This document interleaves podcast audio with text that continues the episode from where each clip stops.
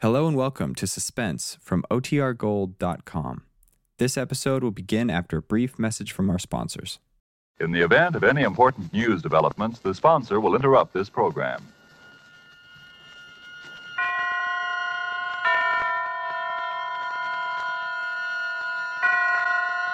Roma Wines present Suspense. Roma Wines, made in California for enjoyment throughout the world. Salud. Your health, senor. Roma Wines toast the world. The wine for your table is Roma Wine, made in California for enjoyment throughout the world. The Roma Wine Company of Fresno, California welcomes you again to this weekly half hour of suspense. Tonight from Hollywood, Roma Wines bring you as stars two of the screen's most distinguished actors, Mr. Thomas Mitchell and Mr. Donald Crisp. They appear this evening in a play written for suspense by Robert Tallman, in which psychiatry is called upon to deal with a sick mind which has unknowingly been tempted thrice by murder. And so are the performance of Thomas Mitchell as the millionaire tycoon Edgar Lowndes and of Donald Crisp as the psychiatrist Dr. Aronson. We again hope to keep you in suspense.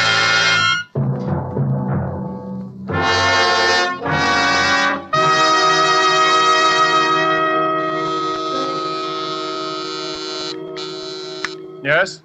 There's Mr. Edgar Lowndes here to see you, Dr. Aronson. Lowndes, Lowndes. Edgar Lowndes? When did we get him for patient? I, uh, I think you'd better talk to him, Doctor. Yes, and I think he'd have to go through the usual routine. I don't go through usual routines. I'm Edgar Lowndes. I dare say you've heard the name before, Doctor. And who hasn't? Edgar Lowndes, the railroad magnate. Sit down, sir. Thank you. Well, I'm, I'm a man of a few words, Doctor. Frankly, I'm at my wits' end. Why, if my business associates had any idea I was consulting a psychoanalyst, I'd be lapped off the floor of the stock exchange. But we'll never mind that. It's these headaches, Doctor, I've been having. And aspirin, codeine, nothing seems to help. How long has this been going on? Little over a month. Since the death of my wife, in fact. We were very attached, you know. Very attached. Her death was a shock to you? No, I wouldn't say a shock precisely. She's been an invalid for years. Bad heart. Wasn't so much what happened the night she died, but the way it happened. Oh, but why shoot off my mouth to you about it? I've told the story a thousand times till everybody's sick of hearing it. Well, perhaps you haven't told all the story, even yet. Well, as a matter of fact, that's the truth, Doctor. There's one little thing I left out. But the funny part of that is I didn't know it myself till yesterday. And what was that? Well, I was dressing for dinner. I was getting ready to go out when in comes my wife's servant. You know, her nurse. She's all aflutter about something. Mr. Lowndes, I hope you'll forgive me for bursting in like this, but Mrs. Yes, Lowndes. Yes, yes, speak Well, up, she's darling. resting quite well, Mr. Lowndes, but she did have that little attack this afternoon, and I can't be here this evening. And what with the servants' night out being tonight, I thought. Yes, you thought I'd better stay with her, and I certainly will. Now you just go along about your business. I look after Mrs. Lowndes personally. Oh, I knew you'd see it that way. You're a good, considerate man, Mr. Lowndes. Edgar, Feeling a little rocky, darling? Well, old Edgar's not going to let you down, not even if it means losing that war contract. oh, I'm going to sit right here with you, sweetheart, and Lowndes, Reed, and Company can go hang. oh no, Edgar. There's no reason for you to stay. Really, there isn't. I, Just the same, I'm going to stay right here with my little wife this evening. Really, Edgar, it, it, it's not necessary. If you'll just get the brown bottle out of the medicine chest, the digitalis, and, and leave it here by my bed with a glass of water. And leave you here alone in this big house feeling the way you do? Not much, not for a hundred war contracts. Now, Edgar, do as I say. Just leave the medicine here by my bed, and everything will be all right. Now, go on, darling, and do as I say. Please, it's the brown bottle. Now, Dr. Aronson, what would you have done under the circumstances? After all, I'd left her alone before and nothing had happened. And this dinner was important in a business way. That night was my big chance. Your big chance. Yes, I suppose it was. Well, to make a long story short, she died while I was out. Now, if only I'd stayed with her. That's what I kept telling myself. And people I told the story to kept telling me that I shouldn't reproach myself. After all, it could have happened to anyone. And then yesterday. Yesterday I was packing up her things and I came across this bottle in the med- medicine cabinet. It was the Digitalis. I'd left the wrong bottle by her bedside. That was what drove me nearly crazy, Doctor. Finding that bottle. It was bad enough leaving her alone, but making a blunder like that on the medicine, why, it made me feel almost like I'd, you know, I'd, I'd murdered her. But as you say, it was your big chance. Huh? What do you mean? Uh, what are you trying to tell me? You mean you think I wanted to get rid of her? You say that, Mr. Lowndes. I didn't. But I see our time is up. I can't talk to you any more today. Well, but you've got to. You can't leave me up in the air like this. Why, you've practically accused me of wanting to murder my wife. Perhaps we'll understand your feelings towards your wife better, Mr. Lowndes, when we've discussed the others. What others? Hey, what are you trying to give me? Relief, Mr. Lowndes, for those headaches of yours.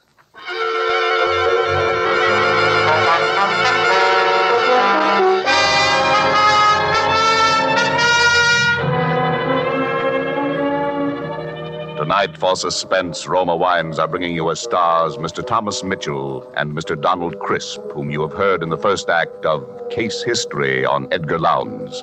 Tonight's tale of suspense.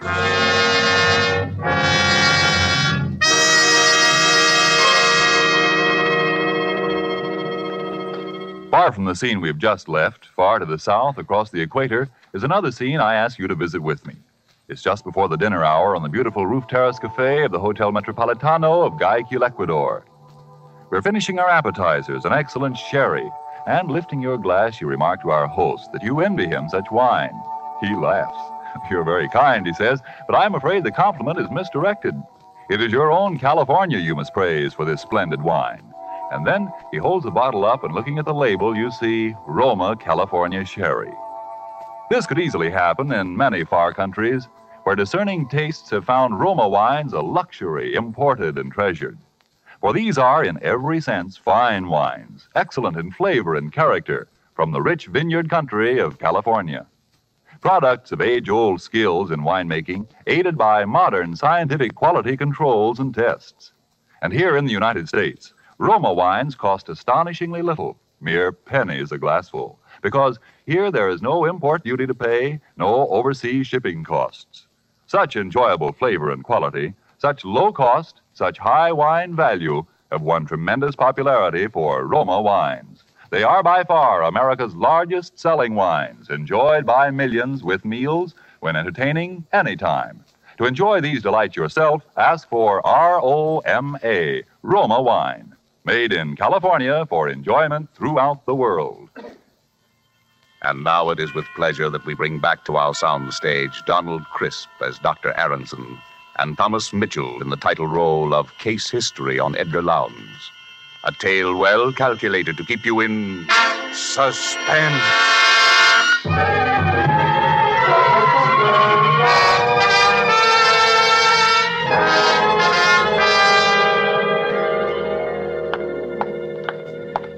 He's outside now, Doctor. Here are your notes on the case.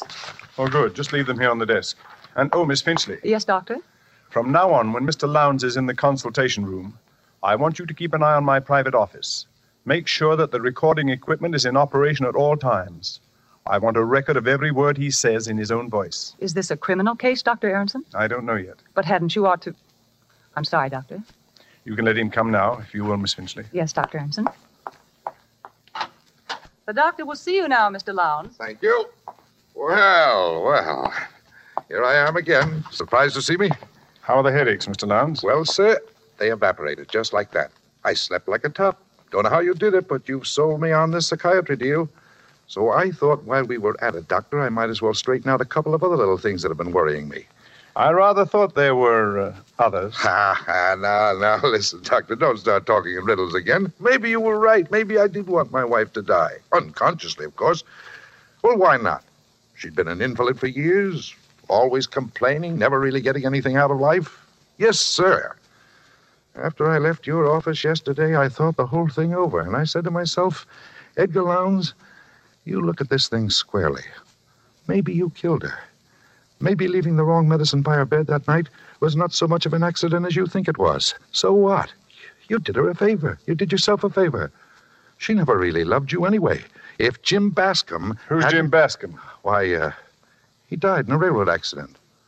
We were brakemen together on the old nickel plate road. Jim and me were like twins. Roomed together, worked together, liked the same thing, even fell in love with the same girl.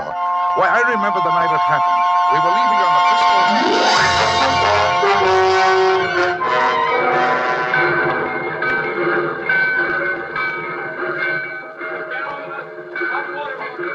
climb on top, Ed. It's our signal. Hey, wait a minute, Jim.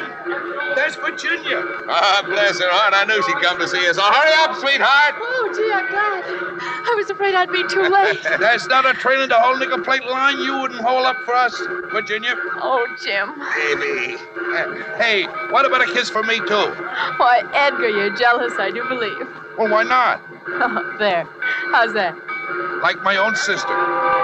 Ah, come on, Ed. They're getting impatient up there. You've got to tell him this time. You hear me, Jim? Yeah, yeah, I'll tell him. I promise, Virginia. Hey, come on, Jim. Come in, Ed. Come in. One more kiss, baby. Oh, darling. My darling, take care of yourself, Jim. I will, baby. Don't forget to send out the invitations.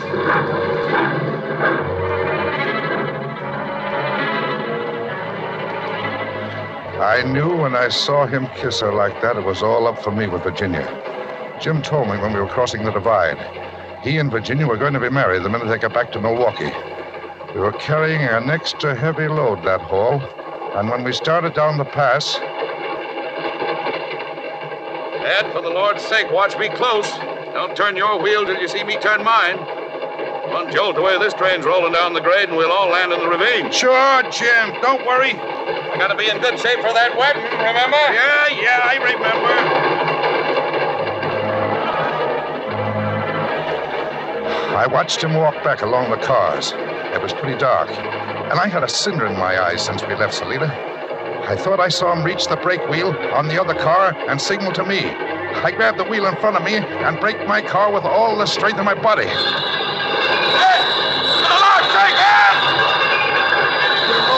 Free of the car behind. The coupling on Jim's car had broken. The, the light changed as we crossed the switch, and the runaway cars raced out at a dead end spur.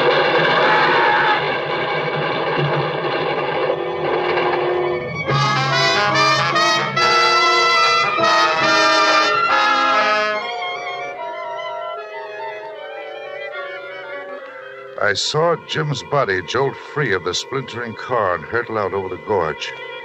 Just then we plunged into a tunnel. I never found Jim's body. Well,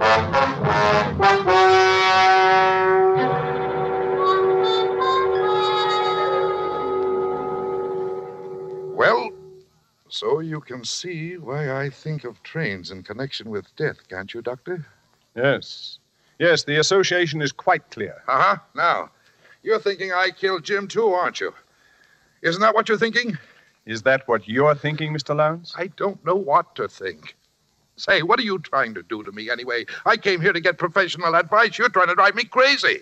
If that's the way you feel, perhaps you'd better try another doctor. I will. By George, I will. That's just what I'll do. Well, good luck, Mr. Lowndes. Huh? Uh, no hard feelings. Oh, of course not. And you won't tell anybody about. about. Uh, uh, Why, what is it, Mr. Lowndes? You're trembling. there it is again. It's happening again, Doctor. Say, Doctor, you've got to help me. You've got to. Forget what I said about getting another doctor. I need help. Mr. Lowndes, calm yourself. What is it? What's happening again? I'm hearing it again. The train. Like in the dream. Make it go away, Doctor. But I hear it too, Mr. Lowndes. It's just a commuting train that passes over the bridge out there. Look out of the window, you can see it. Oh. Of course. Thank heaven. I thought the dream had. You never told me about a dream before. No, and I'm not going to. You know too much already. Yes, Mr. Lowndes, I'm afraid you're right. I know too much already.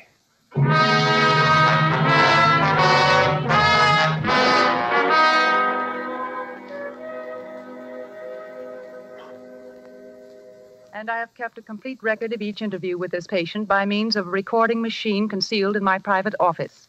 There is no doubt that the patient has twice committed murder unconsciously, and on the day the patient stopped the analysis, he exhibited hysterical symptoms which were brought on by the sound of a railroad train. Yes, go on from there, Miss Finchley. New paragraph. The train is a death symbol for this man and appears to be the subject of a recurrent dream. The danger of the present situation lies in the fact that the patient's unconscious impulses have been brought to the surface without being rationalized. There is, in my opinion, a positive danger that the patient, in his present condition, may commit one or even more conscious murders, particularly should he take it into his head to board a railroad train.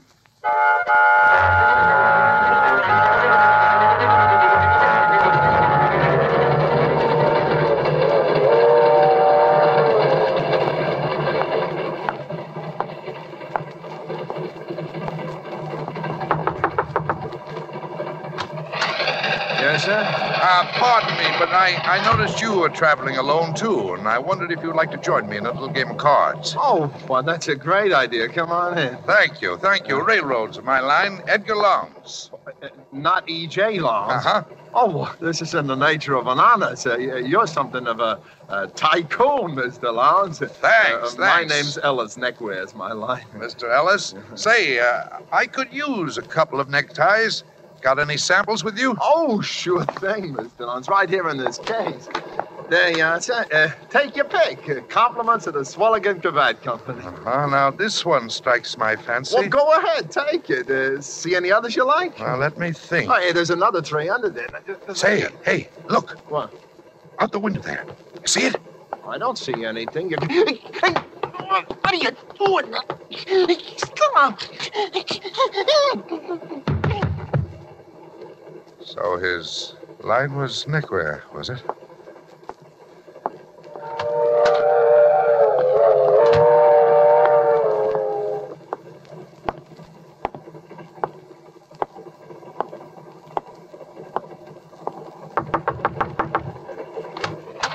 Yes, sir. Pardon me.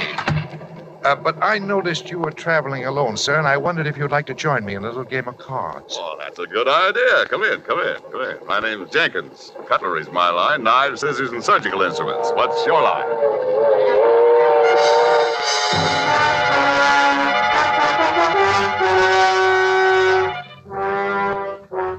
Police of five Midwestern states are on the lookout tonight for the homicidal maniac who stalked the corridors of the Lightning Express transcontinental luxury train, claiming the total of three victims murdered in cold blood. Edgar J. Lowndes, an executive of the railroad who was aboard the train on the fatal night, has posted a personal reward of $50,000 to anyone giving information leading to the arrest of the murderer. Well, it's happened. There was nothing you could have done to prevent it, Doctor. Even if you'd sent your report to the police, there wasn't enough evidence. And there still isn't enough evidence. Well, you run along. I'm going to stay here and finish these reports in longhand. You can type them in the morning. You're sure you don't need me? Absolutely. I think I'll take your advice. Good night, Doctor. Good night. Oh, Miss Finchley! I almost forgot to tell you. Oh, she's gone. What a nuisance. Talking to yourself, Doctor? Lowndes, how did you get in here? The door was unlocked. Would you rather I'd come back during office hours? Why, why, yes, yes. I'd rather you did, Mr. Lowndes. Uh, was it very urgent? It's the headaches, Doctor. They've come back. It started again about a week ago. Well, well, that's after what happened on the train. Doctor, tell me the truth. Did I commit those murders or didn't I? You're the only one who knows the answer to that. Something to do with the dream, I think. Oh, yes, the dream. We were getting around to that when you left here the last time. Now tell me about it. Well, I hear the sound of the train, and I'm sitting there beside someone, a stranger, I think. He's wearing a checked waistcoat, and there's a there's a heavy gold watch chain with an elk's tooth suspended from it, like like the one my father used to wear when I was a child in Wisconsin. Tell me something about your father. He died when I was quite young. He'd been an invalid, Doctor, ever since I could remember. He used to sit in an armchair, in a wheelchair it was really, in front of the parlor window. He looked out into the street hour after hour. Sometimes when I came running into the house, he'd put out his cane and trip me, and I hated him for that. At one time, Doctor, I I think I was about eight or nine years old at the time. Edgar? Edgar, come in here this instant. Your father wants to talk to you. Oh, heck, Mother, I was gonna get up a ball game. Now, the ball game can wait. You come along with me. Can I ever have any fun, Mother? Can I? Hush up. Here he is, Jonathan. Hmm. Come closer, boy. Want to have a look at you. Yes, Father? Hmm. Just as I thought. Grass stains all over the new suit I bought for you, huh? Where? There, and there, and there, and there, and there, and there. I won't have him get the idea just because his father's an invalid. He can roll in the dirt like a gutter snipe and get away with it. Stop blubbering. Now go wash your face. I'm driving into town today. Want you to go along, run errands. The car my father drove was an all electric, a battery job. His legs were completely paralyzed, and my mother had to practically lift him into it. But the car itself was entirely controlled by hand. Driving it gave him a sense of power he needed. I used to dread those trips into town with him, the horrible spectacle of mother helping him in and out of the car while the neighbors stared, and then riding along with him alone without anyone, nothing, to intervene for me. That was the worst.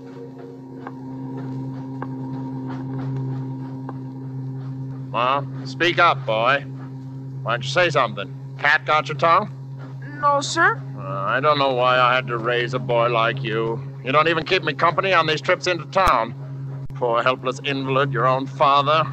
I'm sorry, sir. Uh, sorry. I think I'll give you another Canaan when we get home, just to make good and sure you're sorry, huh? What do you say to that? Oh, bother. Now look what's happened. Stalled. Batteries run down again. Get out and open the hood in the back, boy. You see a switch there. Turn it to the left where it says uh, reserve battery. Hurry up. We're stopped right on the railroad track. Turn the switch to the left where it says reserve battery. Yeah, yes. Hurry up. There's a train be along here any minute. Oh, yes, Father. Don't just stand there looking stupid. Go and turn the switch, as I told you. What's the matter with you? Have you gone crazy? Don't you hear the train coming, Edgar? Edgar, you want your father to be killed? I can't get out of here by myself, Edgar. Please do as I say. No, the train could kill you for all I care. I'm going back home. Son, don't you understand what you're doing? You're, you're murdering your own father. Now, this, this is murder. Murder, I tell you, murder. Murder. Murder.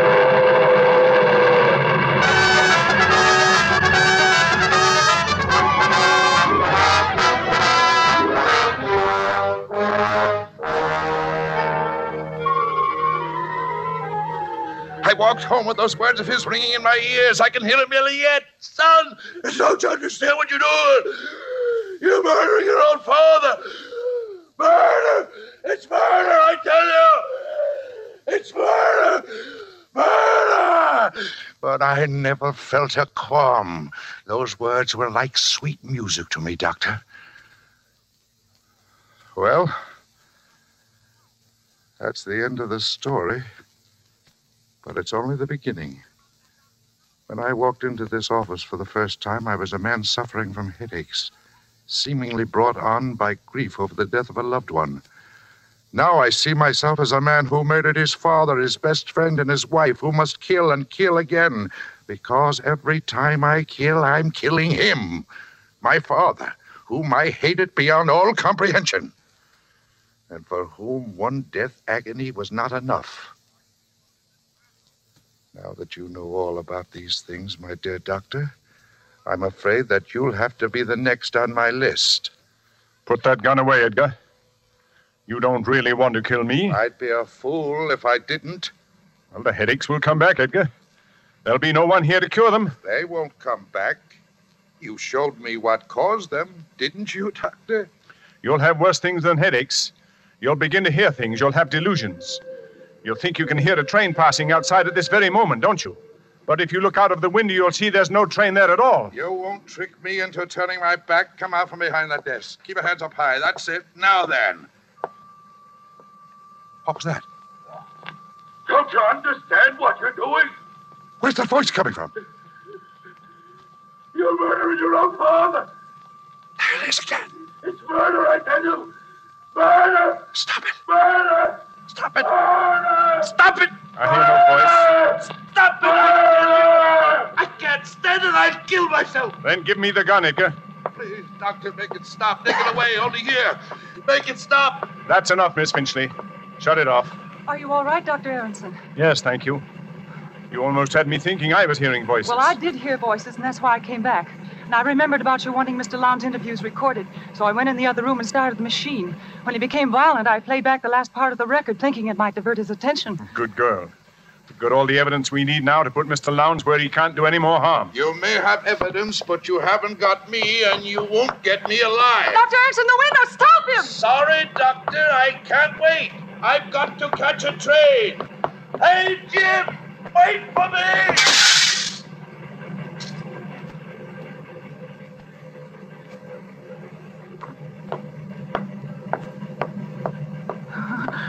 21 floors to the street. Or is it 20? Do they skip 13 in this building? Well, it doesn't matter to Lowndes. He's back with his friend Jim Bascom on the old nickel plate line. Listen. It's just crossing the divide.